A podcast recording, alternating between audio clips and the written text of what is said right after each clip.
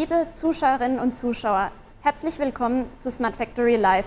Wie jeden dritten Donnerstag im Monat hier live aus unserem Showroom in Kaiserslautern. Heute geht es um die Frage, braucht künstliche Intelligenz Ethik?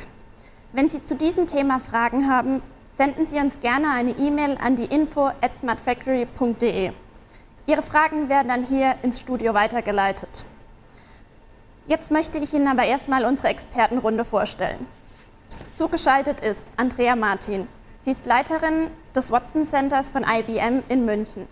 Und sie war Mitglied der ehemaligen Enquete-Kommission des Bundestags zu künstlicher Intelligenz.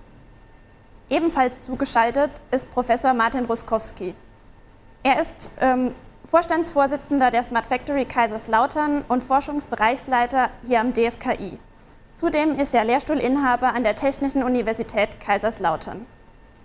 Hier live vor Ort bei mir ist Dr. Christiane Plotenik. Sie ist Senior Researcher hier am DFKI und Lehrschulbeauftragte an der TU Kaiserslautern. Herzlich willkommen. Hallo, freut mich hier zu sein. Mein Name, Hi. mein Name ist Theresa Petsche. Ich bin tätig als wissenschaftliche Mitarbeiterin bei der Smart Factory und leite Sie heute durch die Sendung. Andrea, lass uns direkt einsteigen. Braucht künstliche Intelligenz Ethik? Na, Ethik, bei Ethik geht es ja um das rechte menschliche Handeln. Das heißt, Ethik ist ein, ein, Rahmen, den wir alle brauchen, um zusammenzuleben. Und insofern glaube ich auch, dass der Einsatz jeglicher Technologie ein Stück Ethik braucht. Wie wollen wir die Technologie einsetzen? Wer trägt die Verantwortung? Wo gibt es Grenzen? Warum gibt es diese Grenzen? Und, und darüber müssen wir einen interdisziplinären Dialog führen. Das heißt, Wirtschaft, Technologiehersteller, Politik, Forschung, auch über die Disziplinen hinweg. Also gerade bei KI jetzt, Technologie, Soziologie, weil es ja Menschen betrifft, auch im, am Ende des Tages, diejenigen, die die Technologie anwenden und so weiter. Und natürlich auch einen gesellschaftlichen Dialog. Also kurz gefasst, ja, ich finde, KI braucht Ethik, aber genauso wie jede andere Technologie, die eingesetzt wird. Dankeschön. Christiane, was sagst du dazu? Ähm, ich bin auch der Meinung, dass äh, KI Ethik braucht oder sagen wir mal die, Betra die Betrachtung der ethischen Randbedingungen. Ähm, ich bin der Meinung, dass es bei KI noch ein bisschen ein paar mehr Merkmale gibt als bei klassischer äh, Software, die ethische Betrachtungen besonders nötig macht. Ja? Ich möchte es mal versuchen, kurz zu erklären.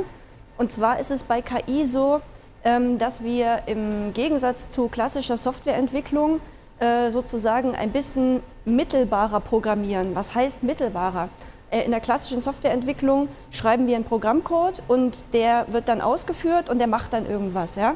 Bei der KI ist es so, dass wir im Prinzip Code schreiben, der produziert dann wieder Code und der macht etwas. Ja? Also wir haben im Prinzip noch eine Zwischenstufe da drin. Das heißt, ähm, ein bisschen geben wir als Programmierer Kontrolle ab an das System und das ist auch gut so, das ist ja gewollt, das macht ja die KI so besonders.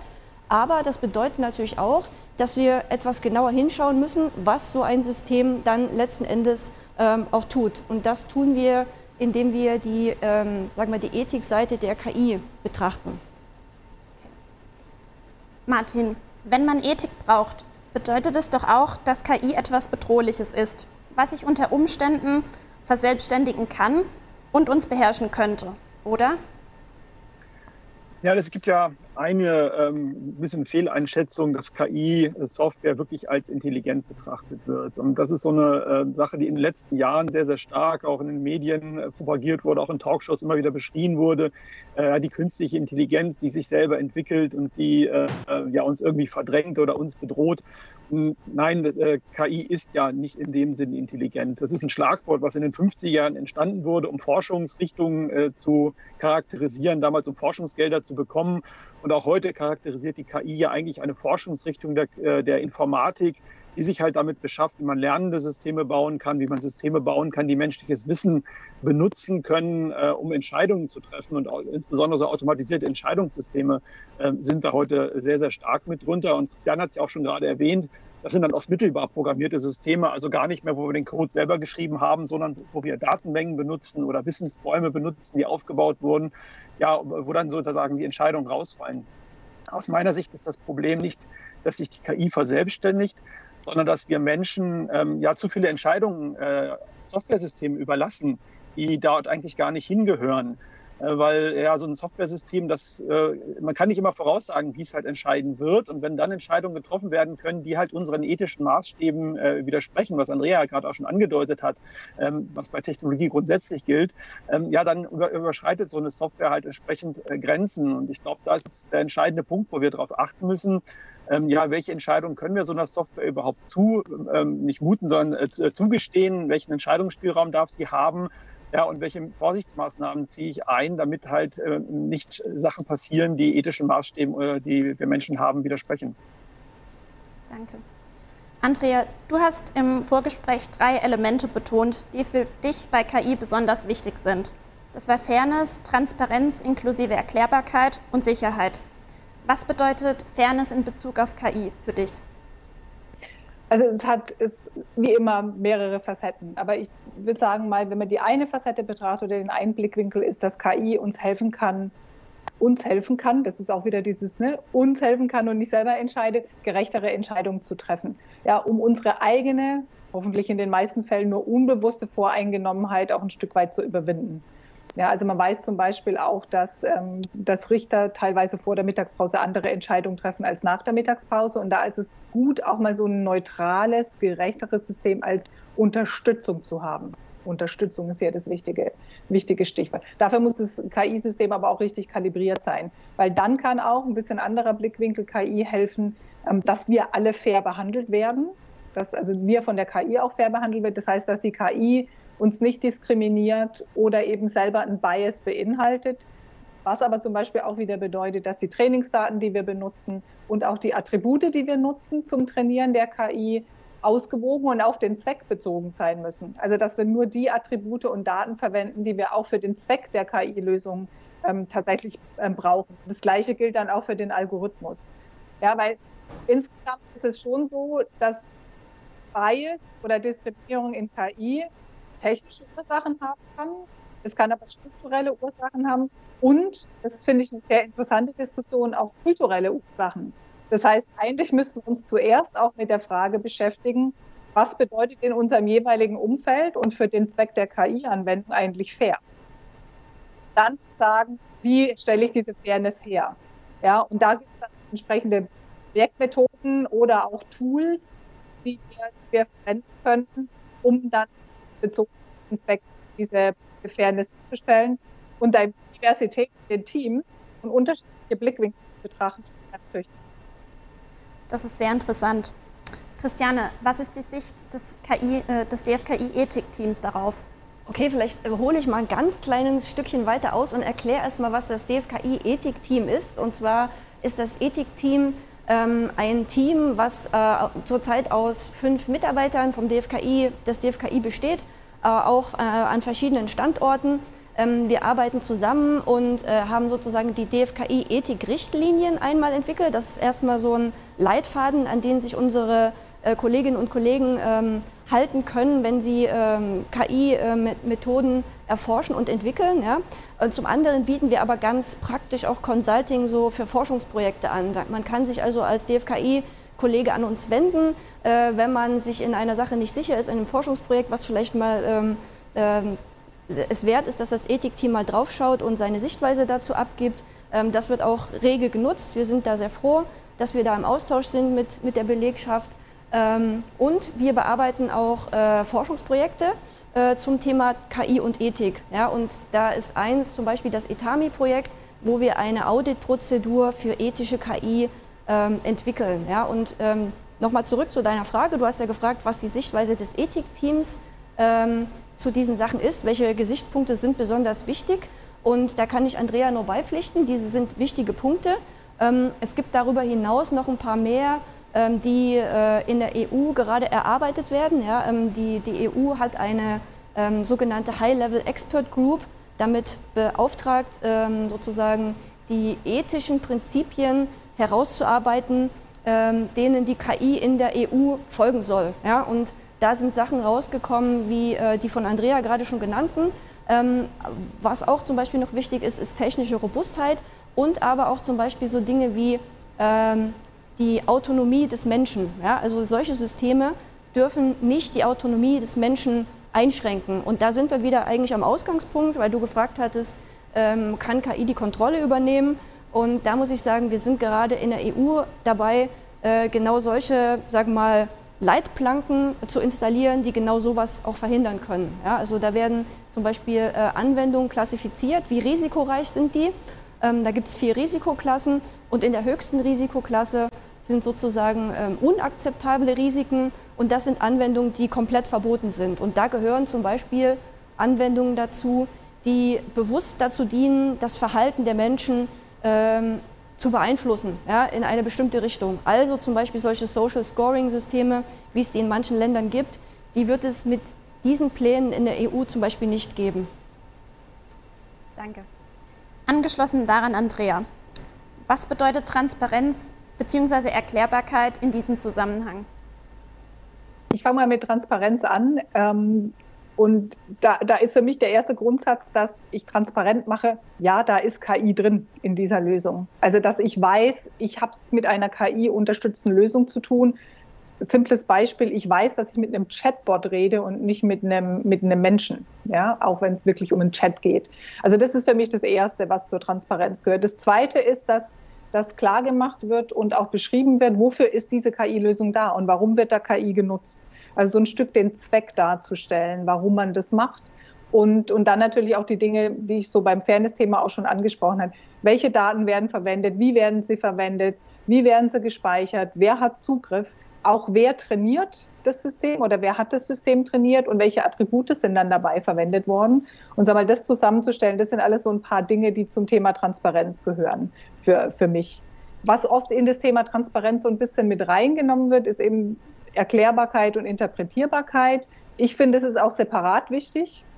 So ist es ja auch im, Endeffekt dargestellt in den von Christiane angesprochenen ähm, Guidelines, den Ethical Guidelines for Trustworthy AI von der EU.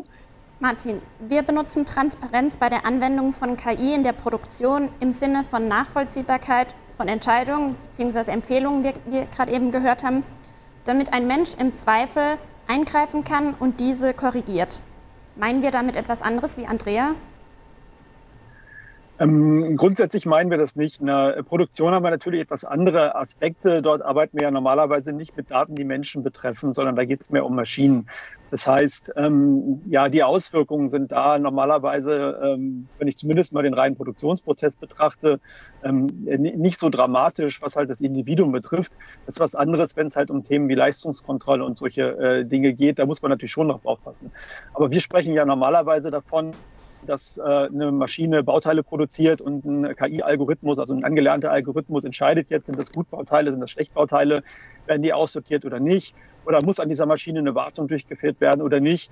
Und die Erfahrung zeigt einfach, dass wenn man ja äh, so Blackbox-Software-Systeme hat, die dem Benutzer was vorschlagen, äh, dass die Akzeptanz ähm, äh, nicht besonders hoch ist. Ja, wenn, wenn die Leute nicht verstehen, warum diese Entscheidung einfach gefällt Menschen sind nun mal äh, der Ansicht, dass sie äh, Entscheidungen gut treffen können und auch ähm, ja, dann, äh, gewohnt sind, selber zu entscheiden und zu sagen, ich bin schlauer als die Maschine und das auch beweisen wollen. Und äh, von daher ähm, ist es ganz, ganz wichtig, dass Menschen verstehen, warum die Maschine es jetzt vorschlägt, dass die Maschine halt auch immer nur einen, einen Entscheidungsvorschlag macht und keine äh, endgültige Entscheidung trifft, dass der Mensch immer noch das Gefühl hat, dass er äh, sozusagen am Hebel ist oder dass er entsprechend äh, die, die Hoheit der Entscheidung äh, selber hat. Ähm, ansonsten äh, ist eigentlich davon auszugehen, dass, dass solche Systeme in der Praxis nicht akzeptiert werden und dann werden sie einfach ignoriert und belächelt und äh, dann kann man sich sparen. Sicherheit war dein drittes Stichwort, Andrea. Erläutere das bitte etwas genauer für uns. Ähm, Sicherheit ist in der Tat mein drittes ähm, Stichwort gewesen, was mir wichtig war. Ähm, wobei ich da auch was aufgreifen würde, gerne, was Christiane sagte, die zum Beispiel gesagt hat, bei der EU High-Level Expert Group war auch das Thema Robustheit mit drin. Und für mich hat genau die Sicherheit zwei Aspekte. Das eine ist die Robustheit des Systems, also dass ähm, wir, wir sicherstellen können, dass die Daten und das System frei von Manipulation sind, also dass niemand die Daten, die verwendet werden, manipulieren kann zum, zum Nachteil der Ergebnisse und auch, dass am Ende des Tages, insbesondere wenn es ums geistige Eigentum von Firmen geht, die ähm, künstliche Intelligenz einsetzen, dass niemand die Ergebnisse klaut, sage ich mal. Ne? Also dass niemand Zugriff auf die Ergebnisse hat. Ähm, und das ist uns deshalb auch so wichtig jetzt als IBM, weil wir ein sehr starkes Prinzip haben, dass wir sagen, die Daten und alles, was wir daraus an Erkenntnissen ziehen, das, die, die, ähm, die Ownership auf Neudeutsch, die, die liegt beim Erzeuger dieser Daten und dieser Erkenntnisse, weil wir kein Interesse drauf, dran haben, ein Geschäftsmodell auf Basis von Daten aufzubauen, sondern das ist ja der Nutzen, der bei unseren Kunden liegen soll. Also insofern gehört Robustheit da tatsächlich auch mit dazu. Und der andere Aspekt ist natürlich ähm, Datensicherheit und die Sicherheit von persönlichen Daten. Und da ähm, gilt für uns genauso wie für alle anderen Unternehmen, sollte man hoffen, ähm, auch die DSGVO, beziehungsweise welche Gesetze auch immer in den unterschiedlichen Ländern jetzt für uns rund um den Globus gelten.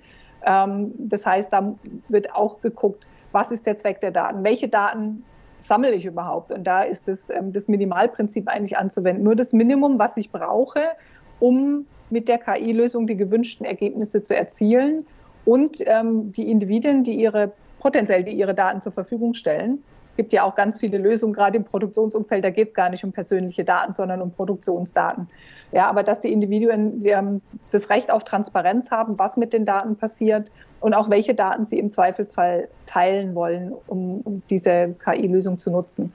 Ähm, Navigationssystem, ein Map-System, ja, da geht es ja auch darum, wenn ich den, den Staubericht ähm, haben will, dann ist es natürlich darauf angewiesen, das System, dass es möglichst viele Lokationsdaten von möglichst vielen Fahrzeugen hat. Aber trotzdem ist es natürlich meine Entscheidung, ob ich nur von den Ergebnissen der anderen profitiere oder meine Daten auch teile.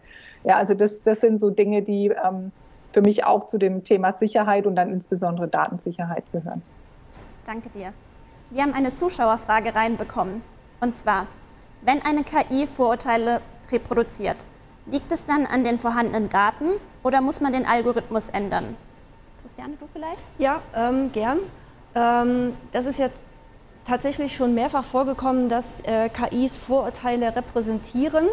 Ähm, und das liegt äh, zum großen Teil einfach an den Daten. Ja? Also äh, es, man sagt so äh, lapidar so ein bisschen Garbage in, Garbage out. Ja? Also wenn man sozusagen einen KI-Algorithmus mit minderwertigen oder unvollständigen Daten trainiert, dann bekommt man ein schlecht trainiertes Modell, was dann sozusagen schlechte äh, Entscheidungen auch vorschlägt. Ja?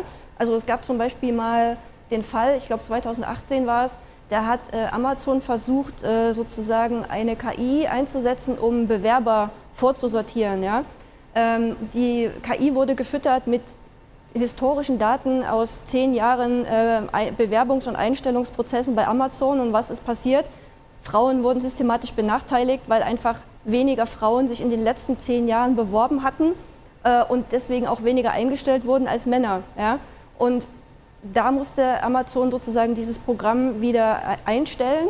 Ähm, und daran sieht man, dass die Trainingsdaten in dem Fall sozusagen biased waren, wie Andrea gesagt hat. Die sind sozusagen ähm, ähm, auf eine unfair gegenüber einer Gruppe von Menschen gewesen und sowas muss man eben rausfiltern. Allerdings gibt es auch dafür schon ähm, Tool-Unterstützung. IBM hat zum Beispiel ein Tool, das nennt sich AI Fairness äh, 360 Toolkit, wo man genau solche Sachen in den Daten, aber auch in den Modellen tatsächlich aufdecken kann, sodass man am Ende äh, hoffentlich ein ausgewogenes Modell bekommt, was keinen benachteiligt. Danke. Passend dazu eine Frage an dich, Martin. Wie soll denn sichergestellt werden, dass sich eine KI nicht verselbstständigt? Welche Rolle spielt der Mensch in Zukunft dabei? Ja, ganz einfach. Ich hatte ja vorhin schon gesagt, wir müssen halt immer verstehen, dass äh, KI-Systeme Software-Systeme sind, die halt äh, ja meistens aus Daten oder aus Wissen raus Entscheidungsvorschläge äh, machen können wir müssen einfach äh, sicherstellen, äh, dass äh, der Kreis mit dem, mit dem Schließen, was hinten rauskommt, sozusagen nicht vollständig automatisiert wird, dass das wieder eine Rückwirkung nach vorne hat. Dann kommt man in sowas rein, ja, was wir aus der Regelungstechnik kennen. Das sind dann Regelkreise und die können sehr schnell instabil werden. Und dann explodiert das ganz schnell. Ich glaube, ein schönes Beispiel sind so ein bisschen die sozialen Medien und diese Filterblasen, die da so entstehen. Und jeder weiß ja, wie das dann sehr, sehr schnell explodiert, weil ich natürlich genau das wieder reingespielt kriege, dass die Meinung verstärkt und dann äh, geht das regelmäßig durch die Decke. Das kann natürlich auch im Produktionskontext passieren, wenn ich da halt eine, äh, die Schleife ungeschickt schließe, ja, dann äh, passieren halt einfach auch Dinge, wo das Ganze instabil wird. Dann muss uns immer wieder bewusst sein, ähm, es ist halt einfach nur eine, eine Datenauswertung und ein Vorschlag und wir Menschen haben einfach die Verantwortung, äh, zu schauen, was kann denn eigentlich passieren, wenn ich jetzt diesen Kreis automatisiert schließe und dieses Entscheidungsvorschlagssystem wirklich zum Entscheidungssystem mache. ähm, kann ich das in, in jedem Fall überblicken, äh, dass das stabil bleibt, dass das Ganze sicher bleibt. Ähm, ich vergleiche das immer so ein bisschen mit dem Maschinenbau und der Sicherheitstechnik, die wir dort haben, was so die, die physische, funktionale Sicherheit von Maschinen betrifft. Auch dort gibt es ja äh, gute Richtlinien, woran man sich halten muss, was halt automatisiert werden kann, wo Sicherheitsmechanismen eingebaut werden müssen. Und das Gleiche muss man bei der KI entsprechend auch tun, wenn man äh, die Software einbaut. Das heißt, man muss sicherstellen, dass halt niemand gefährdet werden kann, dass Maschinen nicht zerstört werden äh, etc. Und, und das ist einfach eine Standardtechnik, die man hier einfach weiter anwenden kann, äh, die natürlich ein bisschen komplizierter wird, weil halt diese äh, KI-Systeme häufig nicht komplett ausprogrammiert sind, sondern halt aus Daten basieren. Ich muss also die Datenbasis, die Wissensbasis, die mit reingeht, äh, normalerweise in die Betrachtung mit einbeziehen. Spannendes Thema. Christiane, du hast gerade das IBM-Tool erwähnt. Hast du noch eine weitere positive KI-Anwendung, durch die gezeigt wird, dass KI gute Arbeit machen kann? Die ein Mensch so nicht oder sogar schlechter macht oder die vielleicht sogar für uns ungesund wäre? Ähm, ja, zunächst mal möchte ich sagen, ich, ich, mir gefällt immer diese Sprechweise von, die, das kann die KI besser als der Mensch, die gefällt mir nicht. Ich würde eher äh, davon sprechen, dass die KI den Menschen in bestimmten Bereichen sehr gut unterstützen kann. Ich bin allerdings nicht der Meinung, dass die KI letzten Endes das besser kann, weil ich der Meinung bin, dass am Ende der Mensch entscheiden muss. Ja, wir haben es vielfach schon gehört heute. Das ist eine Entscheidungsunterstützung im besten Falle. Und äh, am Ende sollte, wenn nicht das bombensicher ist, wenn, wenn man weiß, die KI versagt nie und die liefert Top-Ergebnisse, dann kann man auch die KI entscheiden lassen, aber das sehe ich in den meisten Fällen heute noch nicht. Also lange Rede, kurzer Sinn. Ich finde, der Mensch sollte am Ende entscheiden, aber die KI kann ihn auch heute schon in manchen Bereichen sehr gut unterstützen. Welche sind das zum Beispiel? Naja, da sind zum Beispiel so Aufgaben wie ähm, Optimierung von Layouts. Ja? Man, man möchte eine Menge von Elementen irgendwie in einer geeigneten Weise platzieren. Ähm, da kann die KI gute Vorschläge machen. Oder äh, Bilderkennungsalgorithmen. Äh, ja? Man kann die mit riesigen Korpora von Bildern äh, füttern, diese Modelle, und äh, sie können dann sehr gut Bild, Bilderkennung machen. Ja? Wir machen zum Beispiel sowas im äh, Research-Projekt. Ähm, da sortieren wir tatsächlich Müll mit Hilfe von KI-Objekterkennung. Ja?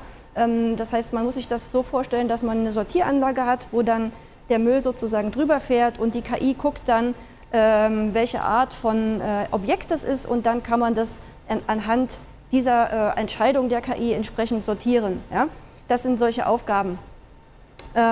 Wir haben auch KI im Umweltschutz, bei uns am DFKI sehr viel. Wir gucken zum Beispiel, wo gibt es Waldbestände, äh, die besonders gefährdet sind, wo vielleicht mal der Förster schauen müsste, da fliegt man mit Drohnen drüber, das könnte der Mensch so auch nicht abdecken. Ja? Also immer wenn es darum geht, Muster in großen Daten zu erkennen oder einen Vorschlag zu machen für, für, für, für eine Anordnung von, von Dingen, wo es auch sehr viel Input braucht, was der Mensch aufgrund seiner, sag mal, äh, begrenzten kognitiven Kapazität nicht alles überblicken kann, da kann die KI sehr gute Vorschläge machen. KI als Unterstützungstool. Andrea, hättest du noch ein oder zwei mehr Beispiele für den Einsatz von KI? Wir hätten auch noch ganz viel mehr, mehr Beispiele. Aber ich würde jetzt auch mal mit, mit ein paar, mit, mit zwei einfachen Beispielen anfangen. Eigentlich ist es eine Gruppe. Ja, nehmen wir virtuelle Assistenten. Ich hatte vorher schon kurz das Thema Chatbot ähm, angesprochen. Da steckt ja auch eine bestimmte KI-Funktionalität dahinter, nämlich das Verständnis auch von natürlicher Sprache. Und da haben wir zum Beispiel den Simon, den Crew Interactive Mobile Companion, den hat der eine oder die andere vielleicht auch mal in den Medien gesehen. Der so ein Ball im Prinzip, den IBM zusammen mit Airbus entwickelt hat im Auftrag vom Deutschen Luft- und Raumfahrtzentrum. Der lebt in Anführungszeichen auf der ISS, also auf der Internationalen Raumstation und unterstützt die Astronauten dabei, indem er eben ähm, sagt, wie die nächsten Schritte in den Experimenten sind oder auch vielleicht mal in schwer zugängliche Ecken der Raumstation schweben kann, fliegen tut er nicht, aber schweben kann, ähm, dabei ihre Experimente effizienter zu machen. Weil die Astronauten sind ja auch nicht immer Expertinnen oder Experten in allen wissenschaftlichen Teilgebieten, wo Experimente gemacht werden soll. Oder Karl, das ist ein, ein Chatbot im HR, im Personalumfeld, den wir gemeinsam mit Siemens entwickelt haben ähm, da werden die Standardanfragen, die an die Personalabteilung gestellt werden, eben schon abgearbeitet durch den Chatbot. Wo beantrage ich meinen Urlaub oder was mache ich, wenn ich in Elternzeit gehe oder dergleichen. Sodass sich die Mitarbeiter wirklich sehr unterstützt fühlen, weil sie sich auf die komplexeren, herausfordernden Fragen konzentrieren können.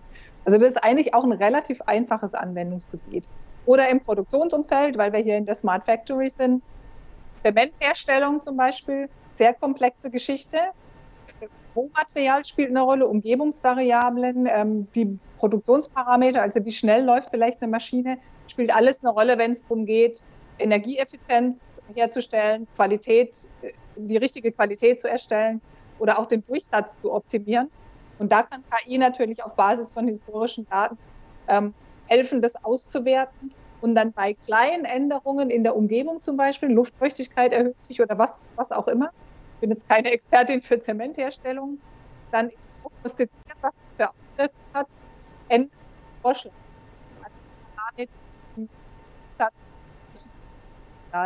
Und das ist auch eine schöne Anwendung, finde ich, von KI, weil das wäre genauso was, was die kognitiven Fähigkeiten von den Menschen gegebenenfalls übersteigt, was Christiane gerade sagte. All diese Daten, die Menge von Daten und die Vielfalt von Parametern zu erfassen und auszuwerten und dann darauf basierend die richtigen Entscheidungen zu treffen. Und da kann KI super unterstützen. Dankeschön. Christiane, viele Menschen machen autonome, also selbsthandelnde Systeme im Alltag Angst. Zum Beispiel Überwachung eingesetzt, wenn Überwachung eingesetzt wird. Was kann man dazu aus ethischer Sicht sagen? Ja, also ähm, prinzipiell ähm, kann man dazu sagen, dass natürlich die KI-Systeme immer die, sag mal, ethischen Normen und Werte der sie umgebenden Gesellschaft widerspiegeln. Ja? Das heißt, wir als Gesellschaft, wir sollten einen Dialog führen, ähm, was wir in KI eingebettet haben möchten und was nicht. Ja? Also wir, wir können uns auch bewusst dagegen entscheiden, ähm, einen Überwachungsstaat ähm, zu erschaffen mit Hilfe von KI, wie wir es ja gerade auf EU-Ebene, wie ich vorhin schon angerissen habe, ja gerade schon tun. Ja? Es gibt andere Staaten, die, sich, die da vielleicht eine andere Entscheidung treffen, weil da vielleicht auch andere kulturelle Werte gelten. Aber prinzipiell ist es so, ähm, dass natürlich diese Technik nicht losgelöst ist ähm, von uns. Ja? Und wir müssen uns Gedanken machen, was wollen wir und was wollen wir nicht. Das heißt, wenn wir keinen Überwachungsstaat wollen, dann sollten wir dafür sorgen, dass keiner entsteht, ob mit KI oder ohne. Ich meine, ähm, es gab auch früher schon Überwachungsstaat äh, komplett undigitalisiert, brauche ich glaube ich hier nicht in die Tiefe zu gehen. Der, da hat die Überwachung sehr gut funktioniert. Ähm, und da haben die Leute sich auch irgendwann entschieden, nee, wollen wir nicht mehr. Und so können wir das jetzt prinzipiell auch machen. Sehr gut. Martin, du hast mal gesagt, dass Mensch und Maschine in Zukunft zusammenarbeiten müssen. Hat das auch etwas mit KI zu tun? Ja, es ist so eine Anwendung äh, von KI, äh, die ich mal so ein bisschen skizziert habe. Ähm, für mich gerade in der Produktion war es in der Vergangenheit oft so, dass sich äh, die Menschen immer an die Maschinen anpassen mussten. Wir hatten also sehr starre und unergonomische Maschinen und die Menschen mussten sich halt adaptieren. Ich habe komplizierte Benutzerinterfaces, weil viele Parameter da sind, sehr unübersichtlich und dann ist es halt hauptsächlich eine Sache für Experten, die da noch mit umgehen können und die lange lernen müssen. Und für mich ist KI in dem Kontext halt äh, eine riesengroße Chance, Maschinen zu bauen, die sich jetzt etwas an den Menschen anpassen, die vielleicht auch das spezielle Wissen von Experten, ähm, was halt normalerweise immer gleich ist, äh, schon mit drin haben, so Wissensassistenten oder wir nennen das auch Production Bots. Das heißt, so ein kleiner Bot, der einfach den Bediener unterstützt, dass ich zu viel, viel einfacheren Benutzerinterfaces komme. Wir leben ja heute alle in der Smartphone-Welt, äh, wo wir ein bisschen äh, touchen und wischen können. Und äh, ja, das ist quasi diese, äh, dieses, äh, dieses Niveau, auf das wir auch in der Produktion kommen wollen. Also Maschinen, die ja viel, viel einfacher bedienbar sind, die viele komplexe Funktionen schon über Software darin gelöst haben. Äh, und das muss dann gar nicht immer unbedingt ein zwingend ein lernendes System sein. Für mich ist eigentlich eine Software, die ja gewisse menschliche Intelligenzen mitnimmt und in die Maschinen äh, einbaut. Und wenn es manchmal auch einprogrammierte Dinge sind, äh, durchaus schon im Bereich dieser KI anzusiedeln. Maschinen, die sich ein bisschen mehr benehmen wie Menschen und nicht Menschen, die sich benehmen wie die Maschinen. Dankeschön. Andrea, abschließend. In unserem Vorgespräch hast du gesagt, Mensch und Maschine, ein tolles Team. Warum betonst du das so? Ich betone das deshalb, weil das ein Stück weit eins unserer Kernprinzipien widerspiegelt. Ich hatte das gerade schon angesprochen, ähm, dieses Thema Data Ownership dass uns das sehr wichtig ist, dass die Daten neben dem Erzeuger gehören. Das Thema vertrauenswürdige KI ist ein zweites Prinzip. Und das erste ist aber prinzipiell, dass wir sagen, der Zweck von KI ist, unsere menschliche Intelligenz zu ergänzen. Also auf, auf Englisch würdest du eben zu AI, nicht Artificial, sondern ähm, Augmented Intelligence sagen. Wir haben dann eine Weile überlegt, wir sind auch auf was Deutsches gekommen. Das wäre dann bei KI, das wäre dann komplementäre Intelligenz und nicht künstliche Intelligenz. Weil wir einfach glauben, das ist auch was Christine, äh, Christiane und, und Martin, was ihr ja auch angerissen habt, dass ähm, zusammen sind wir einfach besser. Ja? Und ähm, es gibt Dinge, wo uns KI super unterstützen kann und uns helfen kann, unsere Jobs besser zu machen, neue Erkenntnisse zu gewinnen, riesige Datenmengen verarbeiten, Entscheidungsunterstützung zu geben oder, oder vielleicht auch unabhängig zu interagieren bei, einer, bei einfachen Fragen. Aber zusammen in der Kombination bringt es einfach die besten Ergebnisse. Das sind, haben eigentlich bisher alle Studien gezeigt. Auch wenn man sowas wie Hautkrebserkennung anguckt, wo sagen wir, die Maschine tatsächlich besser ist auf Dauer als ein Arzt oder eine Ärztin, wo ich sage, da gehört eben auch dazu, dass die Maschine nicht müde wird ja, und sich die ganze Zeit konzentrieren kann.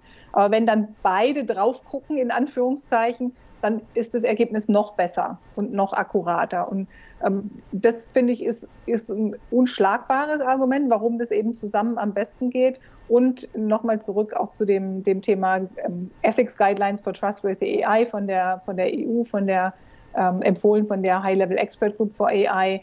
Die, die stellen das ja auch sehr in den Vordergrund, Human in the Loop zu haben. Und ich finde, damit ist dieses Thema Augmented Intelligence oder wie auch immer, Mensch und Maschine ist die Zukunft oder Mensch und Maschine ein tolles Team. Ich finde, das ist da einfach eine runde Sache. Und ich bin auch überzeugt davon. Also nicht nur, weil es ähm, andere auch so denken. Danke dir. Das war ein perfektes Schlusswort. Wir sind jetzt auch schon wieder am Ende unserer Sendung angelangt. Ich bedanke mich erstmal recht herzlich bei unserer Expertenrunde. Danke, dass ihr da wart. Es war mal wieder ein sehr interessantes Thema und viel Input. Noch ein kleiner Hinweis an dieser Stelle. Unsere nächste Sendung am 16. September, dort dreht sich alles um die Frage, warum nur eine nachhaltige Industrie zukunftsfähig ist. Bis dahin, vielen Dank fürs Zuschauen und bis zum nächsten Mal. Tschüss. Tschüss.